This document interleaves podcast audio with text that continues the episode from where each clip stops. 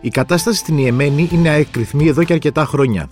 Ο εμφύλιος πόλεμος την καθιστά σε ένα από τα πιο επικίνδυνα μέρη του κόσμου και την Ερυθρά θάλασσα σε ένα πεδίο πολεμικών συγκρούσεων. Πώς επηρεάζει όμως αυτό τον υπόλοιπο πλανήτη, Είμαι ο Σταύρος Διοσκουρίδης και ακούτε το Explainer, το podcast του News 24 Κάντε γραφή για να μας βρίσκετε στο Spotify, Stable και Google Podcast. Μαζί μας στο σημερινό επεισόδιο είναι ο Γιώργος ε, Αλεξάκης, είναι επικεφαλής στο οικονομικό ρεπορτάζ του News 24 Γεια σου, Γιώργο.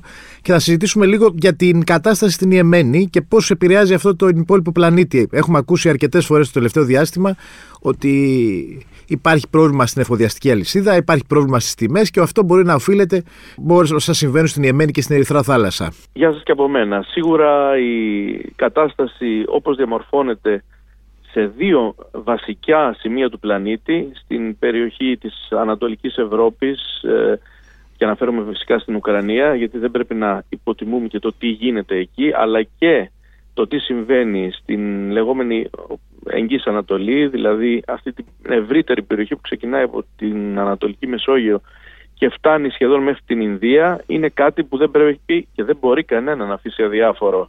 Είναι ουσιαστικά μια γεωγραφία που δημιουργεί δύο αιστείες κρίσης με πολύ σημαντικές επιπτώσεις, κάποιες από τις οποίες βιώνουμε ήδη, κάποιες όμως αναμένεται να τις βιώσουμε αν και εφόσον υπάρχει μια αποκλιμάκωση. Αυτό ως εισαγωγή. Εστιάζοντας τώρα στην περιοχή της Ιεμένης που τόσο πολύ ενδιαφέρει τον κόσμο καθώς ακούει πολλά, βλέπει και πολλά, μια και η εικόνα νομίζω ε, είναι αυτή που κυριαρχεί, ειδικά των εκπροσώπων των Χούθη που με το δικό τους ιδιόρυθμο λόγο, ε, ιδιόρυθμο λόγο ή με τη δικιά τους έτσι, ε, αισθητική προσπαθούν να στείλουν τα μηνύματα σε όλο τον κόσμο μαγνητίζει αυτό λοιπόν που συμβαίνει εκεί σίγουρα προς ώρας μπορεί να μην δημιουργεί τριγμούς μεγάλους αλλά στέλνει προπομπούς σεισμών γιατί σε τι αναφέρουμε; Αυτή την ώρα υπάρχει ένα μεγάλο πρόσκομα στην θαλάσσια συγκοινωνία.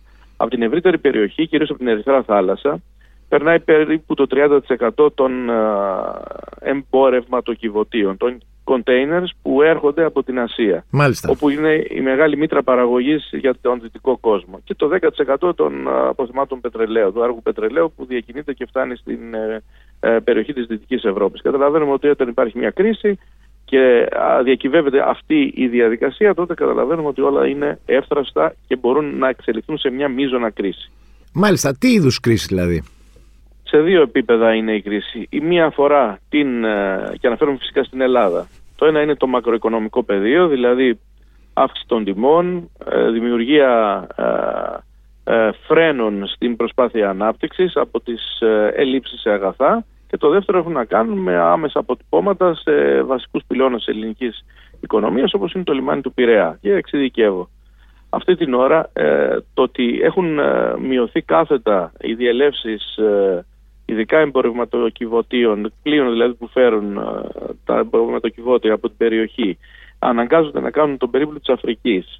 Ε, όπως αντίστοιχα τελευταία κάνουν και τα τάγκερ. Δεκάδες ακούμε είναι τα μεγάλα πλοία που αναγκάζονται σε ένα α, περίπλου α, της Αφρικής όπως άλλοτε έκανε ο Βάσκο Τεγκάμα για να φτάσει στη, στη Δύση, τα, να φτάσουν στη Δύση τα εμπορεύματα. Όλα αυτά δημιουργούν επιπλέον κόστη και βέβαια καθυστερήσεις.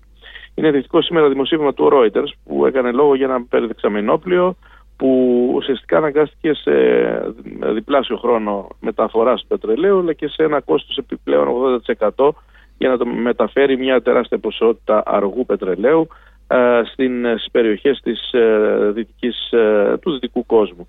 Όλα αυτά αποτυπώνονται στις τιμές. Ήδη βλέπουμε το πετρέλαιο τύπου Brent που συνήθως χρησιμοποιούμε εδώ για τη διήλυση να έχει ξεπεράσει τα 81 δολάρια το βαρέλι, 80-81 δολάρια το βαρέλι. Ε, τελευταία, το τελευταίο μήνα έχει μια ποσοστή αύξηση πάνω από 7-8%. Καταλαβαίνουμε ότι αυτό αποτυπώνεται και στην Αντλία, το βλέπουμε και στα σημεία λιανικής πόλης καυσίμων στην Ελλάδα. Αυτό δημιουργεί προφανέστατα μια πίεση ε, στον, στην τσέπη του καταναλωτή, στον πληθωρισμό που αναμένεται να αποτυπωθεί στους επόμενους μήνες. Ένα είναι αυτό. Το δεύτερο έχει να κάνει με άλλα απαραίτητα αγαθά που έχουν να κάνουν με ε, υλικά που χρησιμοποιούνται στις συσκευασίες, με ηλεκτρονικά συστήματα, με ό,τι παράγεται, ακόμα και φωτοβολταϊκά συστήματα που παράγονται στην Κίνα. Όλα αυτά έρχονται μέσω αυτών των θαλασσίων δρόμων που όμως τώρα καθυστερούν διότι περιπλέουν τα πλοία την Αφρική για να έρθουν στην Δυτική Ευρώπη.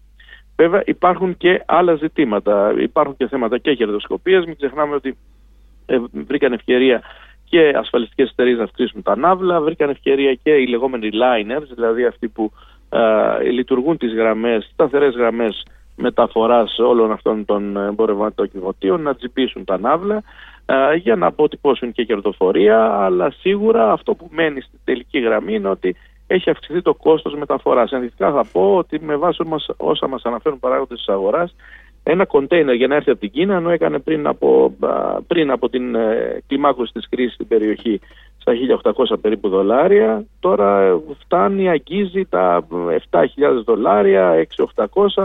Πέντε φο... Τέσσερις φορές πάνω δηλαδή. Σχεδόν τέσσερις φορές πάνω, έστω και αν υπάρχει μια μικρή αποκλιμάκωση. Αυτό τι σημαίνει, όσο και αν είναι μικρό το κόστος ανά προϊόν, που βάζει η ναυτική μεταφορά, να σημειώσω απλά ότι η μεταφορά κάποιου προϊόντος μέσα από τα πλοία, μέσα από την ναυτιλία, την εμπορική ναυτιλία, είναι ο πιο φτηνός ε, τρόπος να μεταφέρει κανείς προϊόντα.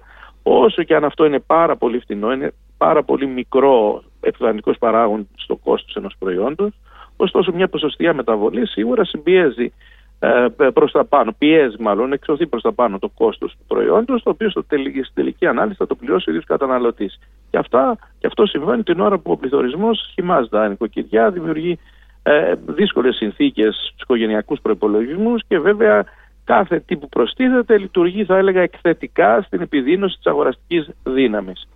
Αυτό είναι σε σχέση με το μακροοικονομικό. Το άλλο που πρέπει να δούμε ως Ελλάδα είναι το γεγονός ότι ο Πειραιάς χάνει εισρωές ήταν στο λεγόμενο δρόμο του μεταξιού, το νέο δρόμο του μεταξιού, το, το, το ότι κόβουν ε, τις, ε, τους, τις διαδρομές τους ε, οι περίφημοι liners, αυτοί που μεταφέρουν τα εμπορευματικά τα φορτία από την περιοχή της Ασίας, δεν διέρχονται δηλαδή μέσα από το Σουέζ για να φτάσουν στον Πειραιά που είναι το πρώτο λιμάνι που συναντάει ένα πλοίο όταν εξέρχεται από αυτή τη μακρά διαδρομή, θαλάσσια διαδρομή, σίγουρα δημιουργεί όρους δυσμενείς για τον Πειραιά. Αν συνεχιστεί αυτό θα αποτυπωθεί και στα μεγέθη του 2024.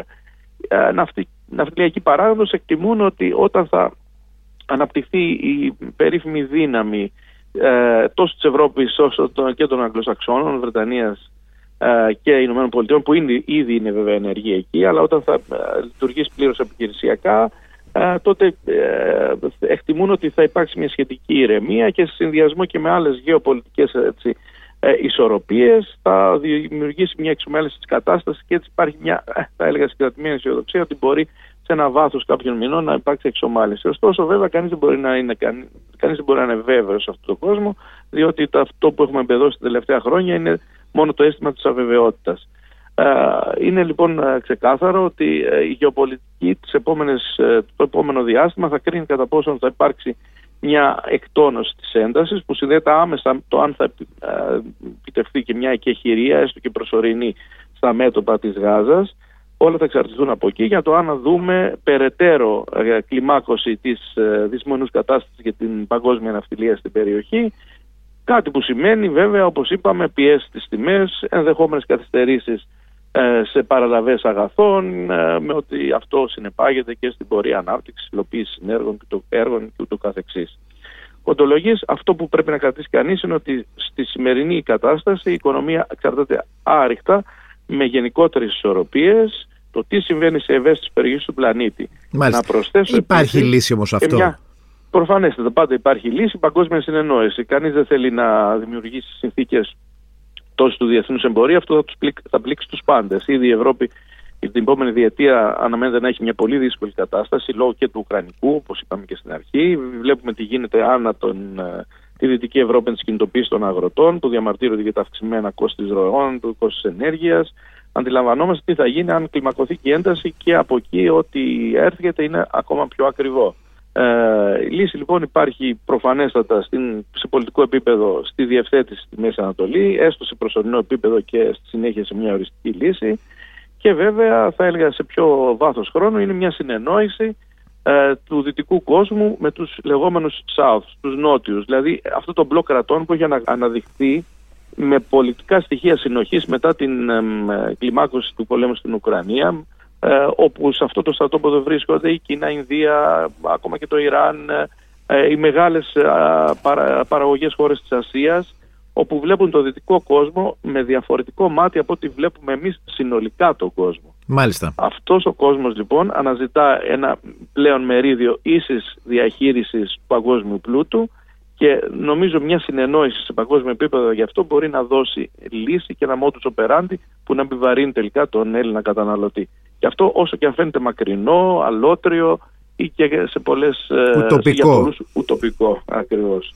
Μάλιστα, Γιώργο. Αν και ουτοπικό για να μην πρέπει να το κάνουμε για να μην γίνει δυστοπικό το, το σήμερα. Μάλιστα. Γιώργο, ευχαριστώ πολύ. Να είστε καλά. Ήταν ο Γιώργος Αλεξάκης, δημοσιογράφος στο News 24 Ακούτε το Explainer, το podcast του News 24 στο Spotify και το Apple Podcast.